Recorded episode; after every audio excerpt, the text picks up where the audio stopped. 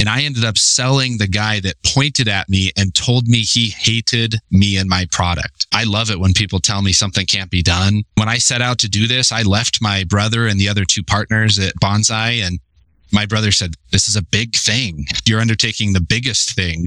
And uh, isn't there something easier you could be doing? Support provided by Skyflow. What if you could build fast but not break privacy? What if you could ensure data privacy, governance, and compliance with just a few API calls? What if you could worry less about PCI requirements while actually improving privacy and security? How much more time would your team have to truly innovate? How much faster could you build and ship new features? How much more powerful could your app be? Skyflow is a zero trust data privacy vault delivered as an API. Skyflow's radically simple design lets you collect, secure, and tokenize personal information like card data and payment details. And with built in features like encrypted data analysis and sharing, anonymization, and advanced governance, your days of choosing between data security and data usability are over. Whether you're just concerned with PCI compliance or need to go further to include CCPA, GDPR, SOC 2, and beyond, Skyflow has you covered. What if you could build fast but not break privacy? With Skyflow, you can. Visit skyflowsecure.com today to learn how. Welcome to FinTech Confidential, bringing you the people, tech, and companies that change how you pay and get paid. Welcome to FinTech Confidential. I'm your host, Ted Huff, and today we're thrilled to welcome Landon Glenn, the CEO and founder of ASA. Landon is a seasoned professional in the financial services industry. At the helm of ASA, he continues his mission to break down barriers in technology adoption, aiming to serve the underserved in the fintech space. Get ready as we delve into the insightful conversation about the future of fintech with the help of ASA. Landon, welcome to the show. It's great to be here. Thank you, Ted. So, Landon, we, we always like to start off with how in the heck did you end up going into fintech? Like, what was that journey like? And what was the aha moment that you had when you realized this is something you had to do? From a young age, I've always been interested in money, I've been interested in finance. I know that's not always normal, but I was always saving my dollars and figuring out how to uh, grow them instead of what I wanted to spend them on. So I thought of things a little differently. And then when I went to college, my older brother was an accounting major and I had him help me register classes and he put me into the finance program. and so I had all finance and accounting classes. And I realized I, I had always known I was very good with numbers, very good with finances. And that kind of stemmed into my career path. I did an emphasis in real estate. And so I ended up getting involved in the real estate market, the fi- finance market, and then doing a lot of sales. I've always been a really good salesperson from a young age, winning fundraisers, getting scholarships, top uh, salesman in the country for different programs, mm-hmm. not even understanding that I was selling these little gold cards for football to try and generate funds my football coach would give me another 20 of them after practice every day. And I'd come back with $200 more. And he caught on and started giving me 40 a day. And I'd come back with $400 more oh every gosh. day. And so I just, you know, leveraged that interest in uh, creating and generating and uh, selling and, and finance. And it all kind of came together. How did you go from doing that to creating Banzai and then moving over to ASA? Like, what was that transition between to get to where you're at with ASA today? When I was in college, um, I did uh, some door knocking jobs and helped build a company that did satellite sales door to door. And we helped people save money and get TiVo back when oh DVR was a new thing. I don't know. People, the kids probably don't know what we're talking about with on demand TV now, but back then saving the time with commercials and being able to skip was a big deal. They ended up selling that company and doing really well. And then I worked in another company doing financial management for adults and putting together financial plans and did that for about seven or eight years. And that was all before Banzai. Can you talk about some of the challenges in establishing ASA and how did you overcome them? Yeah, I think the biggest challenges are that we set out to do something that no one had ever done before. And we wanted to build a path forward that would remove the friction in technology and banking and data connections and all of the different pieces involved around that. And so the way we got around those is uh, meeting good partners and good people. And early on, having a partner that understood kind of the concept of self sovereign identity and power over your data and being able to combine that with the concepts surrounding open banking. And then since then, it's been bringing in really intelligent, high quality uh, leaders from the industry that could help us um, tackle the challenges in front of us. What are some of the challenges you faced in the early stages of your journey with ASA? And how did you overcome them? So, starting ASA, we incorporated the lean startup principles and we interviewed over 150 CEOs of banks and credit unions before we even started building it. Then we had to bring together all of the other parties. We had to find a way where we could align incentives between fintechs, banks and credit unions, and even the core processors. And that's something that we've been able to accomplish as we've pivoted. We've probably had three or four major pivots that have finally gotten us to a point where we have a model in place where everyone wins, you know, hence collaborative banking, which we talk about often, but building a model where the uh, institutions can push their users to fintechs without having to worry about those fintechs trying to compete with them and mm-hmm. steal their uh, relationships and where the fintechs can provide technology to the institutions without having to worry about all of the regulatory compliance issues. I think that piece has been the biggest challenge that we've overcome. Can you give a very specific example of a challenge that you did have and how you did overcome it? Initially, um, as we were building into ASA uh, with the uh, core integrations that we were building out, um, we had to have a model where we could integrate the core, but not be offering things that were competitive to the core. A good example would be with the fintechs that we're partnering with, they don't offer their own cards, their own checking accounts, their own loans, their own services.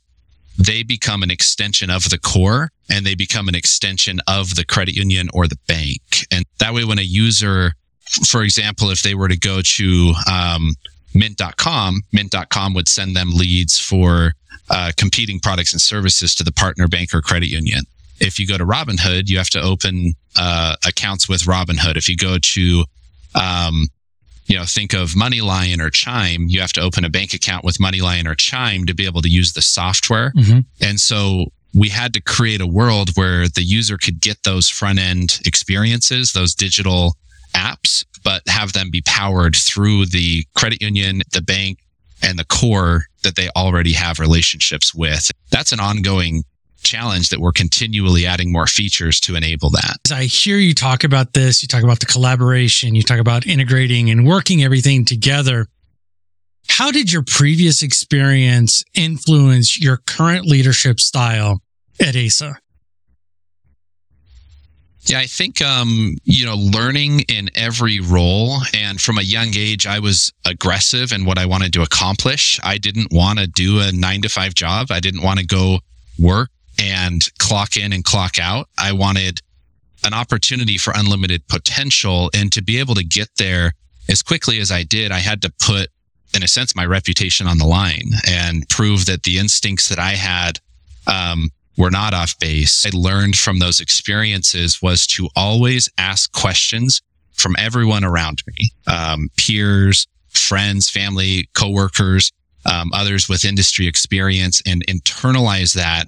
And at the end of the day, you have to be confident and brave enough to make your own path forward and make your own decisions, but humble enough to be able to be impacted and have your journey influenced by the comments and, and the experiences of others.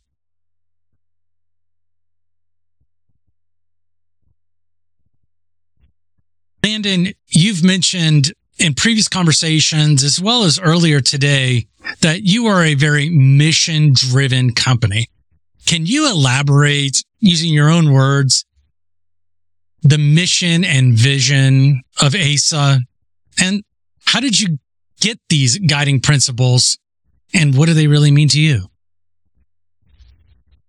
Absolutely. I think I've I've got a lot of friends and they've they're in the financial industry and I'm tired of people saying I wish I could get better technology from my credit union or from my bank. And when you think about your financial institution, what apps and what tools can you get from them? Can you get um, apps for paying off debt or building credit or uh, getting your first credit card and learning how to use it? Are there tools to guide you through that process?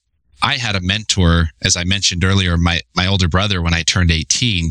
Not everybody has that mentor to guide them through the process of getting their first credit card, building mm-hmm. credit, building financial success. And when you start to unpack why, it's because of the barriers to innovation. It's because it's so hard to integrate things to financial institutions. And that's what ASA's mission is to break down is those barriers to innovation, unlocking the ability for technology to come to market at scale with the first ever true platform play in banking so that everybody can get the help they need to live the lives they deserve and they want. With having that mentor and really being able to build that out over time to solve these problems, how do you ensure that these principles are really embedded in ASA's culture and operations? Well, even from the, the name of the company, uh, is after Asa Whitney, who was the visionary proponent of the Transcontinental Railroad. And you think of what that unlocked, uh, connecting the coasts and the opportunities for businesses to be built and supply chains and just the prosperity that came from having the ability to build along those rails. And that's really the mission of ASA is to create those rails. And those rails do not exist today. If you want to partner with technology or you want to get apps through your bank or credit union, maybe the connection doesn't work at all. Maybe you can't even get that technology, or maybe it's unreliable, or maybe it can't integrate to your actual data in a secure, compliant way. What we're building in and of itself is it meets those core uh, mission of what we're doing. And that's the same principles I had in, in my life and the companies that I work for and the, the pieces that I get involved in. You know, I came to Banzai after it had been there quite a few years and it met that mission of financial education, getting into 50% of schools across the country and helping um, people to live better lives. And then the next phase in that is really not just providing education, but delivering technology that empowers and uplifts and allowing the market to build that technology. With having such an impactful mission and vision, can you share a, a story where the mission and vision guided you to a major decision at ASA?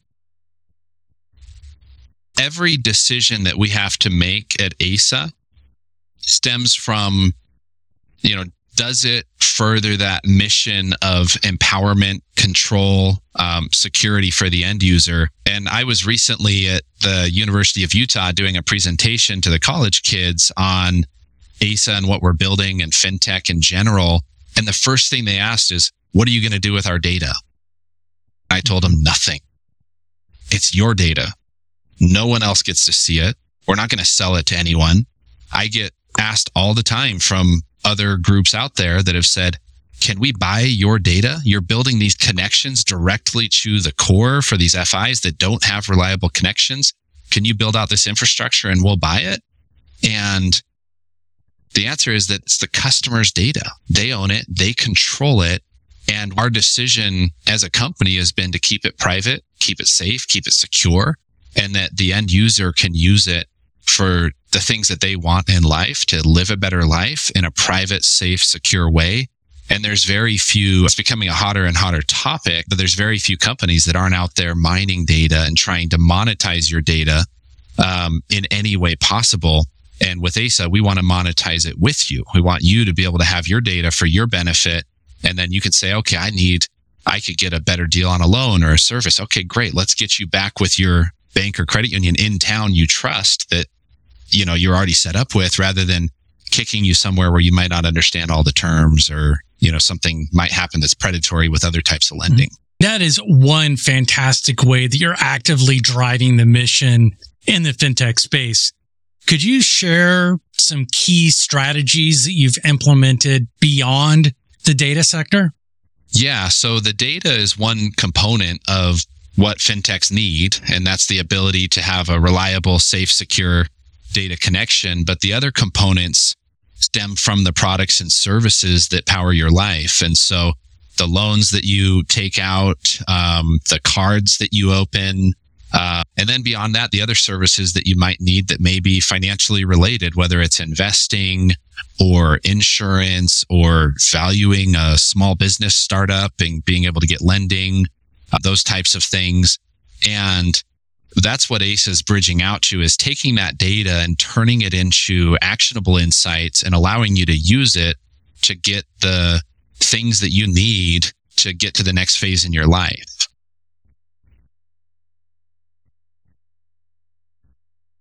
In fintech, strategic decisions are by far one of the most complicated and difficult ones to make. Could you share a specific instance where the mission made that decision easier? We needed to figure out a way for users to be able to access fintech solutions. And we wanted it to be a way that was more private, more safe than other solutions out there. And so we created a single sign on or login with ASA for the fintech. So now when you go out to use a fintech, normally you would have to give them your name, your email, your login credentials, and then put your bank information in and let that connect. With ASA, it's point and click and it's single sign ons. We've allowed the user to be able to set up an account, register and use a fintech without disclosing their name, without sharing their email, without having to have a username and password to remember. Now it's a universal login that connects your identity and your data into anything and technology. And that goes beyond fintech. You can use that same login feature to connect your financial data or your financial uh, cards or services and things like that into any piece of software. That's a great piece of functionality that really helps the consumers take control of their data. But how do you measure the success of these types of strategies in terms of achieving the goals of your mission? Well, 84% of around that, I think 81, 84% of consumers have connected their financial institution, their primary account to a fintech, but only 14% trust the process. And when you think of the number of users that are not using fintech because they're concerned about sharing their data or putting in credentials, one interesting metric is going to be how much we can increase the adoption and usage of fintech by removing those barriers, by allowing users to be able to turn on a reliable data connection directly to the core without having to worry about sharing login information, without ever having to re-authenticate, having reliability there, but also privacy and security. As we remove those different barriers and make it easier for end users and consumers to try out fintech and to adopt fintech. I want to see us 10x the amount of fintechs on the market and 10x fintech adoption like other platforms have. When you think of Uber, for example, 10xing the revenue of the taxi industry, mm-hmm. not only disrupting it. You've mentioned a, a handful of different things, but what do you see as the key problems that ASA is currently focusing on solving in the broader fintech industry? Banks and credit unions want to partner with fintech and they want to offer exciting apps to their consumers. But the challenges are getting those apps integrated and then being able to offer them to their consumers in a safe, compliant way. That is preventing the FIs from being able to endorse most fintechs. And then when you think of fintechs, they have a really great user experience, but most of them have to try and convince the end user not only to use their app, but to switch bank accounts or switch to their credit card. And that becomes a bigger burden. Now you have to try and get them to trust you with setting up an account, pulling credit, moving money. What we're solving is really allowing the banks and credit unions to become a distribution channel. The majority of American families and households have bank accounts and they're banked. I think it's 85% of households are banked. So when you think of that, the vast majority have accounts, but the fintechs are having to go out and reinvent the wheel and acquire customers on their own. And then they have to deal with the KYC and fraud associated with that. What ASA is doing is leveraging the already KYC um, process of the FI. We're leveraging the distribution channel. By aligning incentives, you get the best of both worlds. You get a safe, compliant financial institution that can power the products and services you use. And you get cutting edge new technology with new apps that can come out every single day. It's hard to beat that combination. Solving problems for a client can be difficult. It can be hair pulling. It could be, it could turn your hair gray by trying to do that. Can you give an example of how you were able to effectively solve a significant problem for a client? The process of getting this thing turned on, my hair is turning gray in and of itself because there's things you just don't know that you don't know. For example, we initially tried to build the platform where the user would authenticate their credit union or bank account using username and password credentials. And then we discovered after our first integration that the others didn't have those credentials stored at the core. They were stored somewhere else and we weren't able to access them. And so that led to the invention of ASA Auth, which is the first ever passwordless username authentication platform that allows consumers to connect their accounts to uh, fintech in less than five seconds without inputting login credentials. That was a big problem that we came across in trying to launch. And that's hmm. been the story of our journey. We've been developing the technology for two years and two months now that we've been building and been working on the company for over four years. That journey of solving problems one after the other has led us to really exciting solution. With being in fintech where everything is disconnected, disjointed, and as you mentioned, problems just seem to pop out of thin air when you least expect it. How do you approach problem solving when faced with a new challenge at ASA? Surrounding myself by highly intelligent uh, people who are able to contribute and help solve those problems. Our CTO is very good at solving technical problems. And so I try and gather as much information as I can and present the information. And as a team, we have weekly meetings uh, on product priorities and everyone gets to voice their input on what the top 15 priorities are at any given time. And that may change based on what we're hearing from our credit unions and banks, our fintechs, and from end users, we prioritize what needs to build, be built next. That kind of guides us along that journey of solving those problems. And then also having very strong board of directors, very strong uh, investors and partners, all the way from, you know, the CIO of JP Morgan Chase to the CEO of the third largest credit union to the head of innovation for the ABA uh, in DC for 20 years to our CTO built um, a lot of stuff for First Data's payment gateway, Jack Henry's credit card platform, uh, global payments for Walmart and McDonald's. He's done some big stuff. And so having people who understand the problem with industry experience, if it's having the right team of people and then just making good decisions as a group. We've talked about like all the things that lead up to it. And you've mentioned financial institutions, credit unions, fintechs a lot of different players in this space. Who would you say the ideal customer for ASA's services are?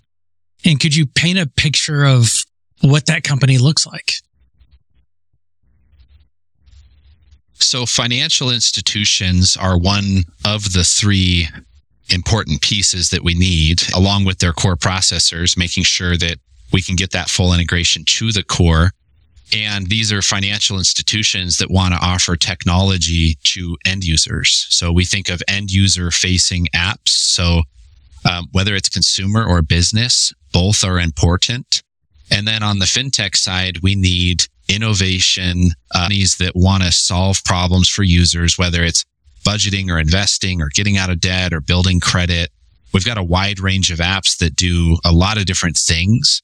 And through the, the distribution partnerships, I would say when you unpeel everything back, it's really the core processors that are an exciting partner for us because once we've integrated that core, they can help us distribute to their financial institutions on that core. And from the fintech side, they want that distribution channel. They want those partnerships. So the only challenge there is um, sometimes tweaking the business model to be able to fit what we've built.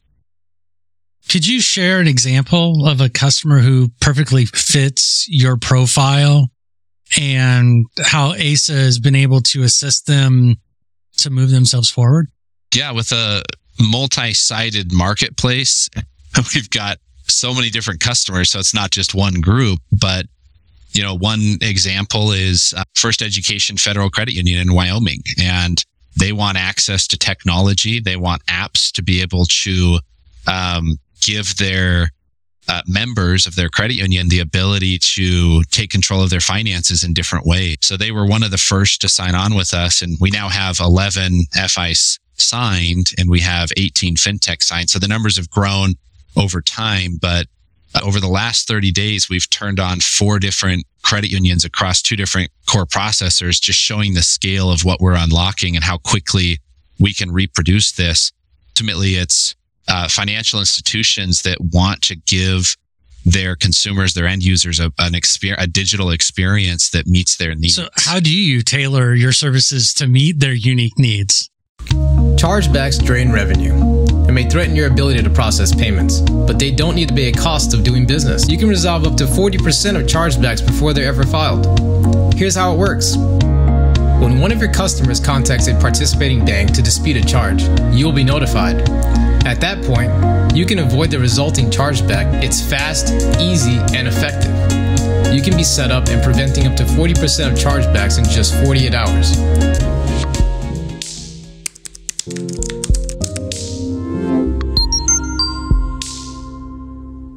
Well, we allow the financial institution to be able to choose or control the fintechs that can appear in the platform. So, for example, we might have a large institution that bases a lot of their services on insurance. So they're not going to want apps in there that sell insurance because they would see that as competitive.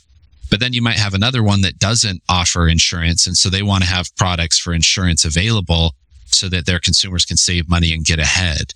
The same thing applies for other services like some financial institutions might not offer mortgages or they might not offer uh, a car loan or something like that. So now they're able to look and say, okay, do I want to give my consumers access to apps that do crypto, or is that something I'm not wanting to get involved with right now? And so they're able to dip their feet in and control that experience over time. But ultimately, the the the key mission is to allow the end user to have that direct access to the technology and unlock that control because every other app store it's either at the digital service provider or it's at the core processor and the FI has to buy the apps in order for a user to actually see them. So if there's 50 apps in there, have they bought one? Have they bought two? Most consumers are never going to see the tech that's in there. And so what ASA has built is the first ever direct to consumer app store where a new app can be integrated in three to seven days without having to sign a contract with the FI, without having to go through diligence and without any cost that just unlocks the consumer's choice because more apps become available so much quicker. The financial institutions arena has gone through some massive turmoil in the past few months. How do you see the current market trends impacting ASA and the fintech industry as a whole? Yeah, I think that times are changing and um, you know, even when you look back to when we filed our patent, uh, around that time, privacy was becoming a bigger and bigger concern. And that's one of the things that our patent creates is a, a, secure, compliant app store that keeps the consumer's data private and secure, where we integrate to the core and allow the user to control it and share it with who they want in a private, secure way. So we actually beat Apple by nice. three months Congratulations. on the filing of the patent and pretty exciting stuff. So you can kind of see that privacy and data sovereignty was becoming a hotter and hotter topic. And now we're seeing issues around just consumer control of their data. And also we're seeing issues around context and what they can and can't do and new regulation coming around open banking and even mm-hmm. banking as a service. And so that has the tendency to, you know, allow the regulators to come to the table. I think they're behind the eight ball a little bit. They're always following maybe a couple years behind what the industry's doing, but they're seeing these concerns where maybe there's players that were doing predatory loans against uh, veterans or they're getting in trouble for uh, different types of services where a normal financial institution wouldn't have these issues. It's the go between that we're creating. And so ASA wants to remove that risk from the market where you can get those services from your trusted FI, but you can get the technology from the innovative startup. So you've mentioned a ton of trends. How, how does ASA adopt the trends as they come along? Because they can come and go really fast our stance is we want to be setting the trends and we want to be building what's happening and thinking ahead before anybody else is even seeing that or talking about it. And I think in my career, that's something that I've uh, found a way to do and, and the decisions I've made into the industries to get in. And even I thought inflation was going to be a big issue back in 2016. So I started buying a lot of real estate. So that same type of foresight and seeing that ahead of time is something that we do at ASA is understanding when we started four years ago, we were looking at this saying, this is where we think the industry is going to be in five to 10 years from now. And how can we prevent the issues that we see happening? We saw that the way open banking was heading is that fintechs were having to compete head to head with traditional banks and credit unions. And many of them couldn't keep up with digital and they couldn't keep up with the pace of innovation. And so the consumer was having to choose between their local mm-hmm. institution of choice and the newest shiny tech that they could just download off of Apple and set up a bank account and move everything over to. And so ASA, you know, wanted to be the first ever platform to allow the consumer to have full control. Not only do they get to control what tech they use, but they can control which financial institution is powering that tech, giving them complete portability and control. What emerging trends do you believe will have the most significant impact on fintech as an industry and how is ASA preparing for them? With banking as a service and the things that are happening there, the regulation coming down the chain, it's the regulators are trying to figure out should and what do we allow these startups to be able to do? And then when you think of those startups that are actually going through it, I don't hear the most favorable feedback on having to call their sponsor bank every day to give them feedback on what's happening and then uh, being able to be three weeks ahead to approve a marketing message or a change. The problem is they're trying to quote interest rates. They're trying to sell regulated products. They're trying to sell regulated services. And some of them don't even know what Reg Z is or Truth in Lending or the Patriot Act or any of these things. As we see the regulators trying to wrap their heads around it, I don't know where they're going to land or what they're going to do but there's going to be a huge opportunity for an increased level of consumer control. And where the, as a customer, I don't have to leave my uh, community bank that I trust or my community credit union that I've been with for a decade, where I have my ATM network. I know people. I can go in and get help whenever I need it. They show up at the football games at the high school. They show up at the soccer. They sponsor things they're able to give you loans that you can't get elsewhere because of those mm-hmm. personal relationships. And so we're kind of at this bridge where you have these local community institutions that are providing that service and that experience and that hometown feel. Then you have this amazing tech that has no branches, no way to deposit money, no boots on the ground, no local feel. And so somebody has to create a way for that to work together. I think of Amazon and how you can go to Kohl's now to return mm-hmm. things. You know, they they see, despite being a platform that you can buy stuff with one click online, they have friction points and they're trying to figure out convenient ways for those consumers to, you know, solve those friction points.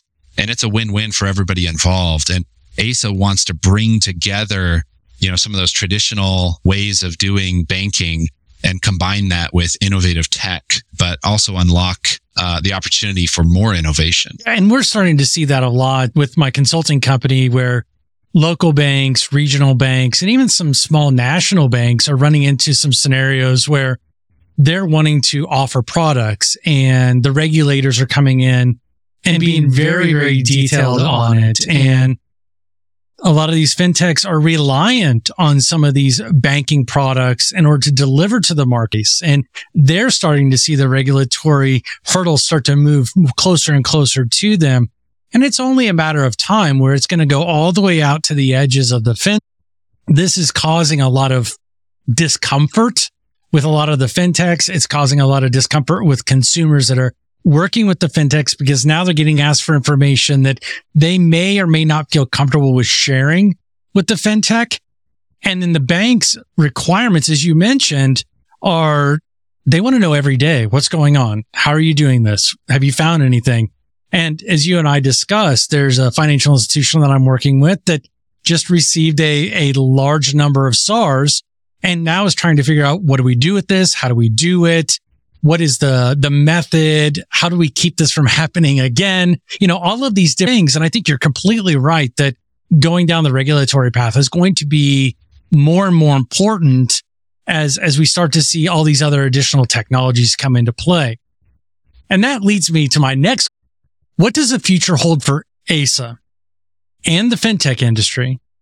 And I would love for you to share your insights and predictions. Just pretend like you're sitting in the hot tub time machine and you're able to go forward and come back and tell us the great stories that you just. Yeah, this is uh, my favorite question by far. You know, if I could jump forward and come back in time, I'll say, you know what? There's now an app that when you're a kid, uh, through your local credit union, your local bank, you can get a branded card powered that can do everything that you want. You can allow kids to get allowance or you know, do all these different pieces. And then when you turn 18, you're going to have an app that'll help you get your first credit card and protect mm-hmm. you. And it's going to show you how to build credit. You have a hundred dollar limit on it, charge it up. And if you don't pay it off, it'll maybe ACH mom's account or dad's account, or it'll maybe pull the funds from a line of credit that the FI's offered you and keep you safe and compliant where you can repay that over time. Where now you have I don't know if you call it bumpers, you know, like when you're bowling, but it's safety guards where you're not going to fall in the gutter and spend seven, eight years trying to get out because you didn't understand what you were doing. It's putting the education and the technology to guide you through life so that you're able to do the things that you want, whether that's buying a home, buying a car, investing, getting ahead. We have so much technology of out in the market today um, we shouldn't have people falling behind. We shouldn't have people that aren't able to uh, get the things they need. We can bring in people to the industry and help them learn through that technology and through building safe habits over time. And there's going to be, you know, just like on the Apple App Store, there's, you know, millions of apps on there. In the first year that it came out, 75,000 apps were created, a billion downloads. I see there being but in the future, millions of fintechs, and you might have an app that is custom designed to give you the best experience. I grew up on an apple orchard. so maybe it's an apple orchard, a farmer app that helps you manage all of that. And it takes all of the data input, inputs, the satellite growth data, the price of grain and or feed or feed or whatever it is that you need to be able to run your farm and it combines that with the financial institution and it becomes a, a, world where the user can just click a button and instantly get the loan they need based on the data generated through the fintech but the loan will be from their local institution that they've trusted and worked with for generations. And so that's what the future holds is a seamless connection of all financial experiences data and just it's enablement. There's plenty to go around and we can all grow together. We just need the ability to uplift each other. And we all want, you know, each other to succeed. And I think we'll have a better society because of it. How is ASA preparing for these future trends that you've just discussed with us? well, it's building highly scalable platforms and thinking through the architecture the right way upfront. And when we went to build our platform, I talked a lot with our CTO and I said, we need this ready where if thousands of financial institutions joined on, we could handle that. And so he built a serverless microservices platform. It's all API based. We use Terraform, automated code deployment. We can already handle 1 million transactions per second.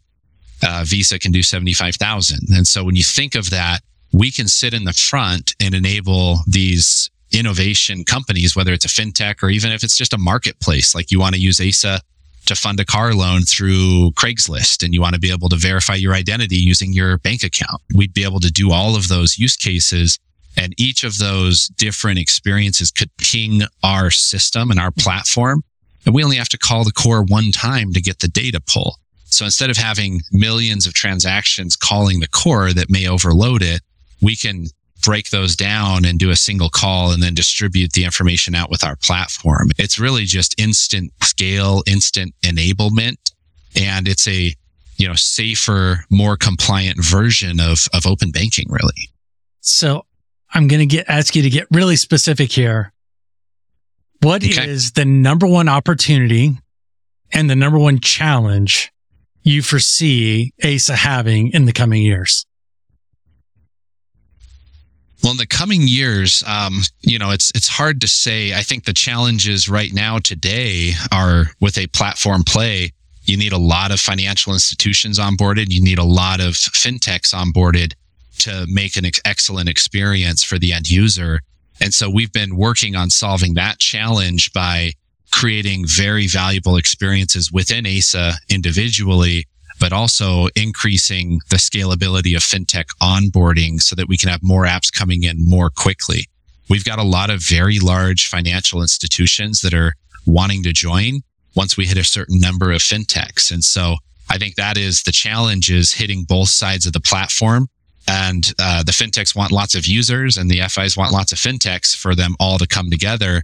And so it's just making sure that we can enable that um, and then down the road, you know, the challenge or opportunity, I guess, is creating innovation open APIs, really open innovation in banking, having a front end open API that can be consumed with a toolkit where you can build your bank account into anything.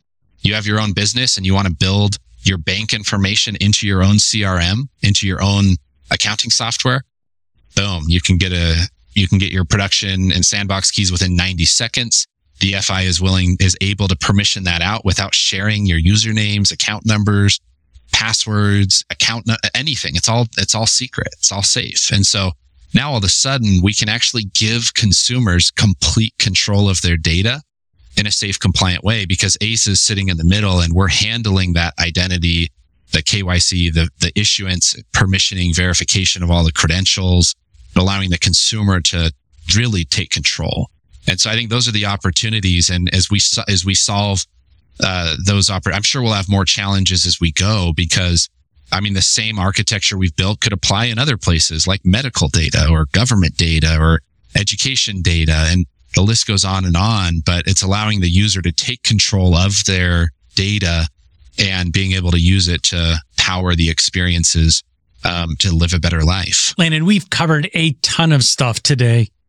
Is there anything you wanted to make sure that the audience hears and understands that maybe we haven't covered? Really, I think, you know, the, the passion that we have here at ASA is it, it all stems from financial empowerment. It stems from the end user being able to get the tools they need to live a better life. If that means that the app's in Spanish, then that means the app's in Spanish and it's powered by their institution right across the street. If that means that it's an app for college kids, it's an app for college kids. Uh, but I think it's just envisioning a new type of world where you're able to get these experiences from your preferred local institution of choice in a safe, compliant way. Because right now, banks and credit unions can't offer technology for the 1% they have to build apps and tools that are for the 70 plus percent because they've got such a broad, diverse base of account holders. They can't build something that is hyper personalized. And so I think unlocking that hyper personalization, I don't know what the world is going to hold, but dream of it and think of what you may want and what would make your life better. And we're going to provide that open API for you to build it. So with, with you being an entrepreneur, I've got a couple entrepreneurial questions have a little bit to do with fintech. So for those who are venturing into the fintech space and they've decided that they want to build something in fintech, if you could summarize it into one, maybe two sentences, what single piece of advice would you give them? Never give up and, and come prepared for a challenge and, and have a desire to do things that no one else can do because we need innovation in this space and we want you to, to follow through with it. This sounds like it has a personal story behind it. So what is the personal experience that led you to this specific piece of advice? You No, I've always felt internally that I want to do things that others can't do. And when someone tells me you can't do something, then that's where I'm at my best. I want hmm. to do what people think are impossible. And I've done that in the past experiences that I've had. It's been jobs where, you know, finding an experience. I, I had one when I was selling Dish Network, I knocked on a door and somebody looked at my logo and said, Dish Network. I hate Dish Network. and I told them, I do too. I would, you know, the channels are all out of New York to the East Coast. You can't, you know, and, and we were in, or- we were in Oregon. So, and the, every time it rains, the connection goes out and, you know, you have to watch the same channel on every TV and all the young people have no idea what we're talking about with all this stuff right now. But I listed every complaint I had ever heard about the product. And I said, I never would have worked for them if they hadn't fixed all those problems. And I ended up selling the guy that pointed at me and told me he hated me and my product. And so I think that's that, that personal drive of just, I love it when people tell me something can't be done. And when I set out to do this, I left my brother and the other two partners at Banzai and my brother said, "This is a big thing. You're you're undertaking the biggest thing, and uh, isn't there something easier you could be doing?" And to me, that's the fire that makes me want to do it and to build the team and to accomplish things because you know you're not going to change the world just checking in and out and and not just going in and checking your hours. You know, what do you wish you knew when you first started ASA? Huh. I mean, that's an interesting question because, you know, we've learned so much along the process. And had we known everything we know today, we could have gotten there quicker. But, you know, I think, um, I don't, I don't think there's, I don't think I would go back and do anything differently. Um, you know, because typically when you say, oh, I wish I had known something, it was, oh, I wish I had known the stock market was going to go up or go down or something like that. But I think we came into this with the right vision of where the industry was headed. And in the same way that with inflation and the way that the financial policy has been, the decisions that I made uh, prior to this set me up where I didn't have to work anymore. And it gave me the ability to do whatever I wanted to do and to swing for the fences with something really big. And I think that experience of uh, building ASA has been a personal growth journey. I mean, I wish I would have known that the, you know, financial markets were going to crash a couple a year and a half ago or whatever it was or a year ago whenever the funds rate started going up i wish i would have known some of those changes were going to happen. But ultimately it hasn't stopped us from you know reaching our goals and our mission. Uh, so i think just come prepared and know that it's going to be a stressful journey and you're going to have your ups and downs and that's entrepreneurship. What is the biggest surprise you've had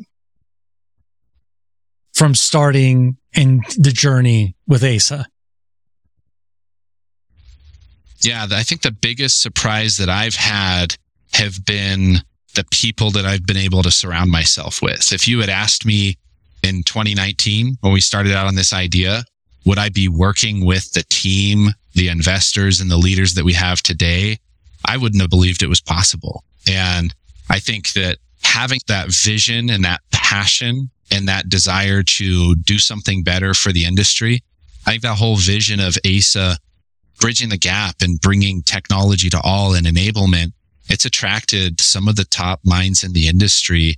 And it's amazing to be able to do board meetings with the board we have. It's amazing to be able to come to work and have weekly meetings with the team we have. And so I think for, for me, what surprised me the most is just the rallying uh, of some of the, the best and the brightest in the industry that have jumped on to help us reach our mission.